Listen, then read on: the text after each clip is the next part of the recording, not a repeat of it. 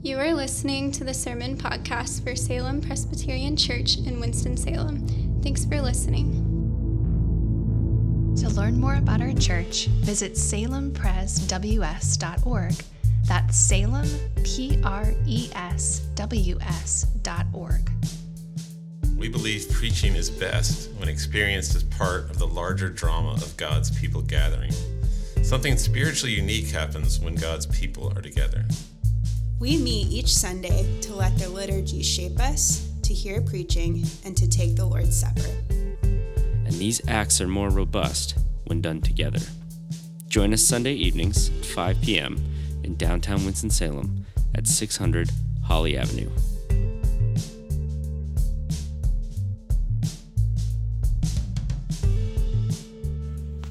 The men who were traveling with him stood speechless, hearing the voice but seeing no one. Saul rose from the ground, and although his eyes were open, he saw nothing. So they led him by the hand and brought him to, into Damascus. And for three days he was without sight, and neither ate nor drank. Now there was a disciple at Damascus called Ananias. The Lord said to him in a vision, Ananias. And he said, Here I am, Lord. And the Lord said to him, Rise and go to the street called Straight, and at the house of Judas look for a man of Tarsus named Saul. For behold, he is praying, and he has seen a vision of a man named Ananias come in and lay his hands on him so that he might regain his sight. But Ananias answered, Lord, I have heard from many about this man. How much evil has he done to your saints at Jerusalem? And here he has authority from chief priests to bind all who call on your name. But the Lord said to him, Go, for he is a chosen instrument of mine to carry my name before the Gentiles and kings and the children of Israel.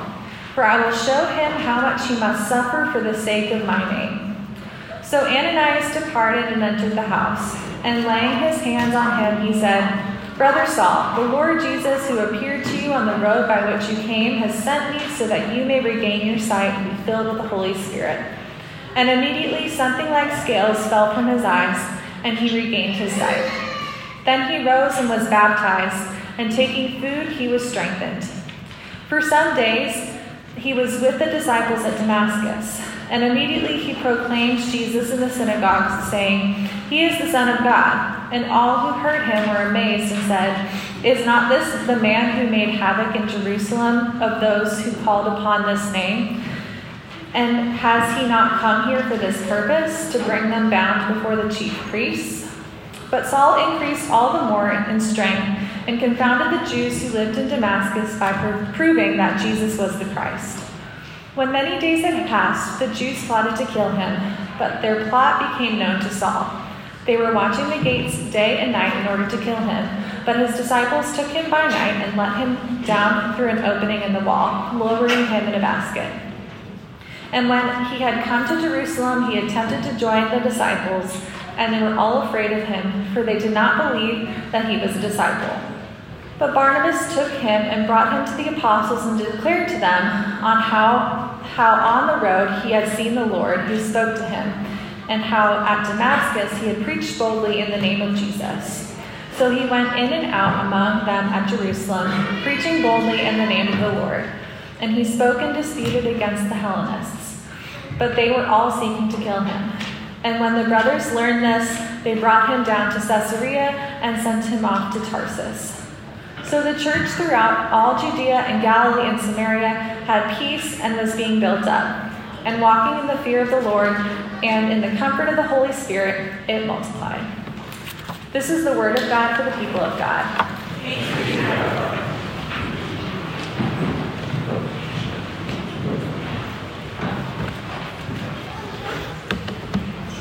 All right, good evening. My name is Ben Milner. I'm one of the pastors here again. And um, we're looking at the book of Acts, as you can tell. And um, the book of Acts is a book about the actions, not of the disciples so much as it is about the Lord who has ascended in the very first chapter. Jesus, the resurrected Jesus, didn't just resurrect. People don't realize that not only did he rise from the dead, but then after 40 days, he actually ascended into the invisible realm, the heavens. Um, and from those heavens, uh, he reigns even to this day. And he has never stopped taking ground since he first started.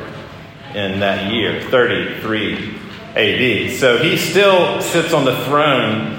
And uh, we as a church are witnesses to that reign. That's what we are. Um, the kingdom of God is a place where we witness that there is a king, and we witness to the type of king that he is. And in this story, we see more than any other story uh, that he is a king of invincible, conquering grace. Um, could you even think up a story of a more powerful form of grace than to take the greatest persecutor of the church and to make him into the one who is immediately going from synagogue to synagogue, risking his life to proclaim the glories of Christ's grace? This is a big spoiler alert, okay? So, Star Wars, I think uh, time has passed, and uh, I actually spoiled this the night the movie came out, so that was really bad. But uh, it's now it's okay to do that. So, if you really don't want to know the ending of the Star Wars movies, you can close your ears right now. But um, a great example of this is Kylo Ren. Okay, he is uh, one of the great examples in movies of a man.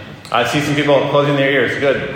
Uh, he is, he is a great example of a man who was um, mercilessly, violently persecuting the rebel alliance. He hated it. Um, he, he, the very first scene uh, in The Force Awakens, he's like destroying this village, you know, men, women, and children. So he's the arch enemy. He's the arch enemy of Rey in particular. And, uh, and then they're fighting in that scene in, in, the third movie, and they're on the old Death Star, like on a parapet, and these huge waves. It's an amazing scene. It's my favorite scene, probably in all three of those last movies. And, uh, and she actually ends up killing him. She just stabs him with her lightsaber, and he dies. And, uh, and then she brings him back to life. Uh, she brings him back to life, and he can't believe it. She, she raises him essentially from the dead. And then, not only that, he's just shocked by this undeserved love and, and uh, incredible grace shown by his, um, the person he's trying to destroy. But then his father, who he, he murdered in the first movie, uh, Han Solo, he comes to him in a dream and he forgives him. He says, You are Ben Solo, my son. And then, after this just incredible outpouring of grace, Kylo Ren uh, throws his red lightsaber into this churning ocean. And he says, I am now Ben Solo. And he goes, and he is the most passionate warrior for the resistance to the point where he actually saves Rey from the Emperor. Uh, so that is, and I'm sure, I mean, there's no doubt that whoever directed that movie or thought of that script is thinking about Paul. This is the great story in, in the history of the world about the persecutor who becomes the sufferer the lover. And so I want to look at how Saul is a witness to Christ's love, his invincible grace and love, like no one else. And it just always moves me to think of how Paul, Saul, Saul, who later became known as Paul, because that's his Greek name, um, that he would have told Luke, okay, when you write the book of Acts, I want that story in there and I wanted to be, I wanted to show me as, as much, as angry as I was. I wanted to be as humiliating as it could possibly be. I want that part about where they lower me through the basket in the city, because that's incredibly humiliating. So, Paul, this was his theme and his song and his story, this, this passage we're looking at. And it's a witness to what he loved more than anything, which is love. Um, he wrote the greatest chapter on love uh, in the history of the world, 1 Corinthians 13. No one has ever written a greater poem uh, to the glories of love than 1 Corinthians 13. And so he is, a, he is a witness to love, and not only love, but to the redeeming power of love. So the first part is just how love came at him. The second part of the sermon is going to be how love changed him and redeemed him. So, first of all, it's important to think about the persecutor. He was zealous for God. He, he was an amazingly religious man. He was not an atheist, he was not secular. Um, he was motivated every second of his life uh, by the purity of the Torah. He, he thought he was the great defender of Yahweh. He wanted to stamp out this atrocious heresy that claimed that Jesus was Yahweh incarnate because he hated that idea. He, was, he loved Judaism. Uh, in, in Philippians 3 5, he said he was a zealous persecutor of the church, a blameless Pharisee. So he kept the law as well as you could keep the law. And stoning Stephen, which he did back in chapter 8, um, He was one of the ones who helped stone him. He laid his cloak at the feet of those who stoned him, gave his approval to that. Might have even led the charge there, but um, stoning Stephen was not enough for him. Every move he made, every breath he took, it says in verse 1, he was still breathing threats and murder against the disciples. And that's a very vivid image that he's breathing in and out threats and murder. So stoning Stephen was not enough. He is ruthlessly focused on eliminating what they called the way, the earliest word for Christians, the way, people of the way. Uh, it's kind of like the Terminator going after Sarah Connor. There's just no stopping the Terminator. Anything you could do, you could cut off his arm, his leg, and he's just going to keep going to end the life of Sarah Connor. And Paul is absolutely undeterred from destroying Christ and his people. Verse 2, he, he didn't just want to stamp out the way in Jerusalem, he had to go to Damascus, which is quite a ways away. And he asked for letters in verse 2 to the synagogues of Damascus to bind anyone who belonged to the way. Uh, so he was, I imagine after Damascus, he was going to Shechem and then maybe Joppa and all the places where the gospel has spread. Uh, he is going to just, you know, snuff out this movement like one city at a time. And it says in verse 3 um, But as he approached Damascus, and again, think of an Islamic extremist. Think of somebody just who is, um, is that uh, zealous for their faith um, to the point of violence. But as he approached Damascus, before he had repented, done anything good, um, before he had thought it over again and reconsidered, it just says in verse 3 suddenly a light from the heavens shone around him, which is similar to the light that it describes in the Christmas narrative uh, with the shepherds. A light shone around him. And a voice just came out of that light that was so loud that the whole entourage around Paul was silenced by it. And the power of this thing was so great that he was thrown to the ground. And most people think he was on a horse. So he's thrown to the ground by the, the violence of this passion that is breaking out of the unseen realm, you know, which I like to compare to the upside down in Stranger Things. I think it's a great analogy to this other world that's right on the other side of this world but it's invisible, and that, that light and that voice come out of that invisible realm and impinge themselves on this realm. It's like a hurricane just lifts a roof off a house, and he's just lifted up into the air from the other side of the portal. And the voice says, Saul, verse 3, Saul, why do you persecute me? And there's incredible love in that. There's a reason it's mentioned twice, and I'm sure Paul told Luke Make sure you put that second Saul in there because it's like um, Abraham, Abraham, or Samuel, Samuel. Or the most poignant of all is when uh, David's son, Absalom, is dead, and, and David says, Absalom, Absalom, my son, my son. And this is Jesus, whose son, Saul, he loves so dearly, and he says, Saul, Saul, why do you persecute me? And then Paul says in verse 5, Who are you, Lord? And then Jesus says, uh, I am Jesus who you are persecuting. And at that moment, Paul's entire world just collapsed around him because the very person that he was trying to kill uh, is actually the Lord himself. And the Lord he thought he was serving, he now realizes that he is murdering and he's going to bind.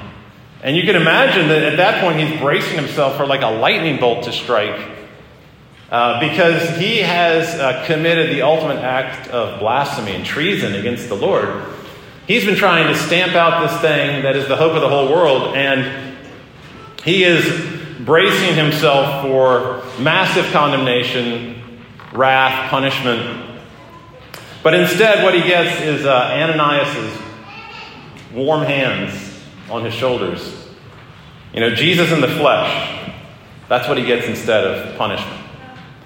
Uh, I love how the Lord says in verse 12, it switches scenes to this house. And as Paul is having a vision, Ananias is having a vision. Kind of what I said last week with the, uh, Philip and the Ethiopian eunuch that God just kind of gives us one little nudge at a time, the way he communicates with us. Doesn't tell us a whole lot. He just says, Paul, go into Damascus. Ananias, go to this house on the uh, straight street. And so the Lord says, Ananias, go and love Saul. And Ananias is like, well, isn't he the guy who is coming here to bind us and to destroy us? But the Lord says, he doesn't argue with me, he just says, go. And like the, this, this uncreated power, okay, this is the only power in the world that is not created. It's love, because God is love. This is an uncreated power that breaks into the world and it drives out all of the fear that Ananias would surely have felt, or at least it overcomes the fear. Not that he's not fearful still, but in verse 17, it says he departed and he entered Saul's house probably very slowly and like knocked, you know, gingerly on that door as he was shaking. And then he lay his hands, his trembling hands on Saul's shoulder and he said, Brother Saul. Just an amazing thing to say to a man who might have killed friends of his, family of his. Paul thought he would hear condemnation, but he hears brother. Brother Saul. And this is actually coming from the Lord because he said, Why are you persecuting me? I am my brothers and sisters. I am so united with them that I consider your persecution of them persecution of me. And so when Ananias comes to Saul and says, Brother Saul, it's the Lord Jesus laying his hands on Saul and saying, Brother Saul. This fearless, invincible love of Jesus comes through his people to us. Quick eyed love drew me near. As God comes to us through his people, we often wonder where God is, and he's right there. And the Christian next to you, who is his son or daughter, who's loving you, maybe hugging you, or praying for you. That's where he is.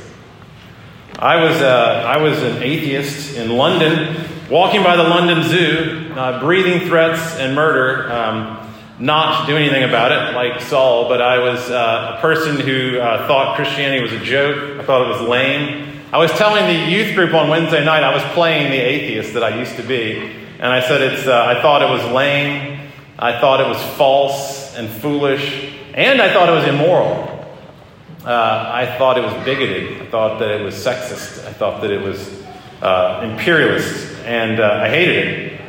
And as I am walking by London Zoo in 1991, um, breathing threats and murder, uh, isolating myself from a group I was a part of. I can just hear Jesus nudging this Christian that is part of our group and saying, Go back there to this lonely man uh, and who he's stuck in his head, and I want you to trip him from behind and get his attention, and then I want you to start talking to him. And the hands and the voice of Jesus are constantly sent to you.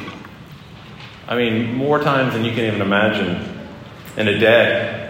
Uh, through text, through emails, over the phone. When you're in trouble, he's sending people all the time to you.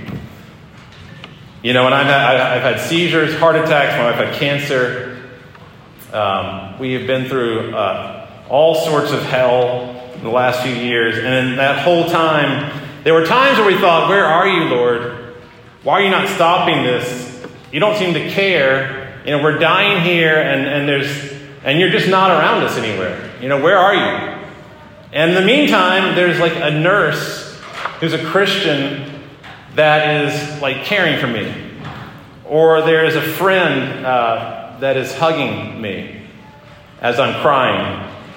Or someone on the phone praying for me as I'm losing it. Or the church bringing us meals or whatever it is. And all these things, I was on the couch three days ago just thinking about it, and, and it just hit me um, as I was thinking about this passage. And, and just that phrase, why do you persecute me? Because I am my brothers and my sisters. And I was thinking about the amount of love that God shows me all the time. Not through a blinding light, it's not like that. Uh, not through a voice from the ether, but just these faces of people and these hands and these voices and these prayers. And all of that is the love of God for me, very specifically tailored through each one of you. So every day, every act of love, all down the years that have drawn me to Christ, from 1991 to today, if you just pull back like a mosaic of faces and you pull back from all these faces and you would see the face of Jesus. And that's true for me and that's true for you. Whether you're a believer or not, um, there, Jesus is coming for you through all of these people that are His. And, uh, and the love they show to you is the specific love of Jesus. So that's the first point that we are loved. And the love of God for this man, Saul, uh, who was breathing uh, threats and murder, was so profound that it turned that man into the man who wrote this Love is patient and is kind, it does not envy or boast, it is not arrogant or rude, it does not insist on its own way, it is not irritable, it is not resentful. All these things that Saul never was. Because of the power of the love of God, he then became the poet of love, the great poet of love. But for love to redeem us, it has to almost kill us first, which you see in this passage. Um, he falls to the ground in verse 4. He is blinded in verse 8. And he becomes so infantilized that he has to be led by the hand of a servant into Damascus. He's like a little tiny infant. And he's so shaken by this experience that it says that he cannot process food. His body is not able to process food. And so for three days in verse 9, he can't see, and he's neither eating nor drinking. And he probably thought he was going to die. And he might even thought that was the punishment he deserved to die. To love well, we've got to join Jesus basically in his death and resurrection. That's what's going on here. He's, Paul is joining the, the master in his death and resurrection. But then Ananias comes and he lays his hands on him and he prays for him. And it says in verse 18, he rose and was baptized. And you can just like feel immediately the power that came into him. I mean, it says it uh, several times, just he increased in strength, verse 22. They plotted to kill him, but he preached boldly in verse 28. So he's just filled with power as redeeming love fills his vision. And it says in verse 18 that scales fell from his eyes and he could see perfectly. And what he saw was a world filled with love now. Not a world of threat and danger and heresy and the need to persecute, but a world that is so alive with love that he's willing to suffer anything at this point. Uh, he, the, the, theme of the rest of this passage is, is his willingness to suffer anything because he's so passionate. And, and Christ even says to him, um, or he says to Ananias to, to tell Paul, I will show him how much he must suffer for the sake of my name. And that's not a punishment. That is uh, Christ glorying in the friendship he's going to have with Saul. In other words, Saul is going to be so close to me that he's going to know about my suffering. He's going to live with me in my suffering. I will show him how much he must suffer for the sake of my name. Well, love always if you love well, you're going to feel pain because the people that you love are going to be hurt or they're going to die. And so if you open up your heart to people like Paul did, you're going to feel pain. Uh, love always breaks us. My favorite band, uh, the Ocean Blue, has a song that's called Love Doesn't Make It Easy on Us. And they say, Love does not make it easy on us. It speaks the truth right into our face. It breaks everything in our house and it blows everything from our mind. Uh, love is shattering. And it says in verse 20 uh, that immediately he proclaimed Jesus in the synagogue where he went to bind Christians. And he knows in going in that door, that's not a safe place at all. They probably went in there congratulating him because here's the persecutor, and then the longer he spoke, the more they just became furious and then eventually drove him away.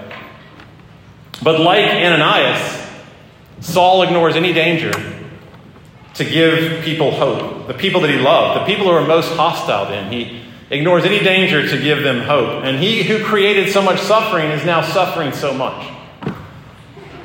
Jesus says, He will carry my name everywhere. That one.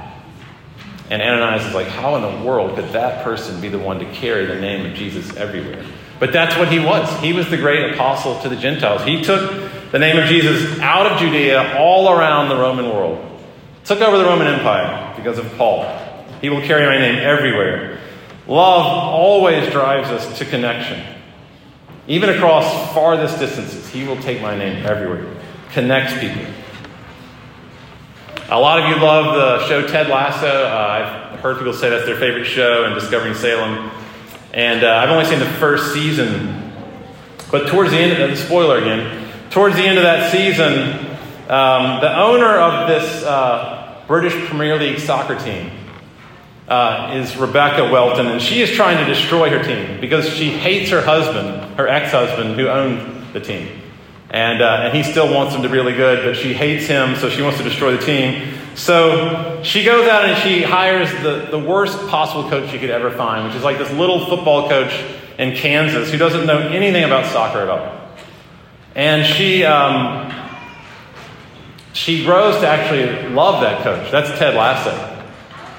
And uh, she grows to love him so much that at the end of the season, she has to confess to him what she did to him, to put him in this position. And she comes into his office and she says, I lied to you.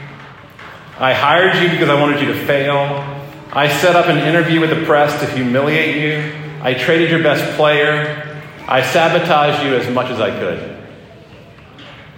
And there's a really long pause as you just see the betrayal setting in uh, on Ted, the violation of love. That this woman who he thought really admired him, who thought highly of him, now he realizes she was just always humiliating the whole time, with no respect. And he's like, hmm, well, I forgive you. And she says, You what? Why? You do? And he says, uh, Pain will make you do crazy things. But if you care about something and you have enough love in your heart, there ain't nothing you can't get through. And I think what's so moving about that scene is that all of a sudden in their relationship is this giant gap that has been created. And you wonder can the relationship survive that gap? You know, the, the, and, and, and that is where love is, is most explosive. When the gap between Saul and Jesus is the greatest that's where the love is, is the strongest. It's kind of like with an electrical wire. If you, um, like with those power lines, if you held two of the power lines, you wouldn't be hurt by that at all because the voltage is very high on each one of them, but there's no difference. So if you hold two power lines, you're fine. But if you hold one power line and you held the ground somehow, they were close enough to the ground, then you would, there would be like this explosion of light because the difference is so huge. And it's that difference in voltage that destroys you. And that's where the love of God is so powerful. When there's this huge gap, when there's this difference, when there's a breach, when there's a break, and reconciliation is needed. And that's, that's why I think he chose Paul. Because he chose the one that was farthest away, that hated him the most, that was most opposed to him. And that's why Paul loved to tell his story of redemption. As he went around the Roman Empire, he told it over and over and over again. And we know that because in Jerusalem, at the, you know, midpoint of his, maybe even towards the end of his ministry in Jerusalem, when he comes back to Jerusalem and he comes to tell his people again the good news because he loves them so much. And he knows this time it's probably going to be the end. But he comes to them and they're shouting, Kill him, kill him. And he just tells his story again.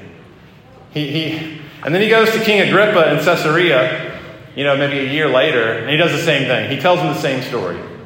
And I'm sure he said, Luke, when you write the book of Acts, I want that story in there, you know, multiple times. And the story is not, I traveled 7,000 miles, I planted 13 churches, I wrote 28% of the New Testament. That's not the story he tells. The story he tells is when I hated him the most, when I was breathing out threats and murder, that's when love drew near. Um, that's when he drew me close.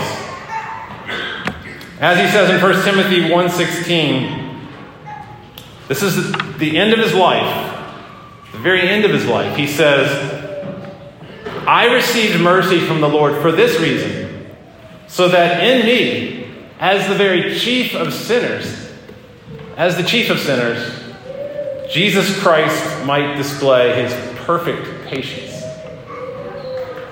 So at the end of his life, he knew that uh, it was because he was such a traitor that he was such a blasphemer, Um, that's why God chose them.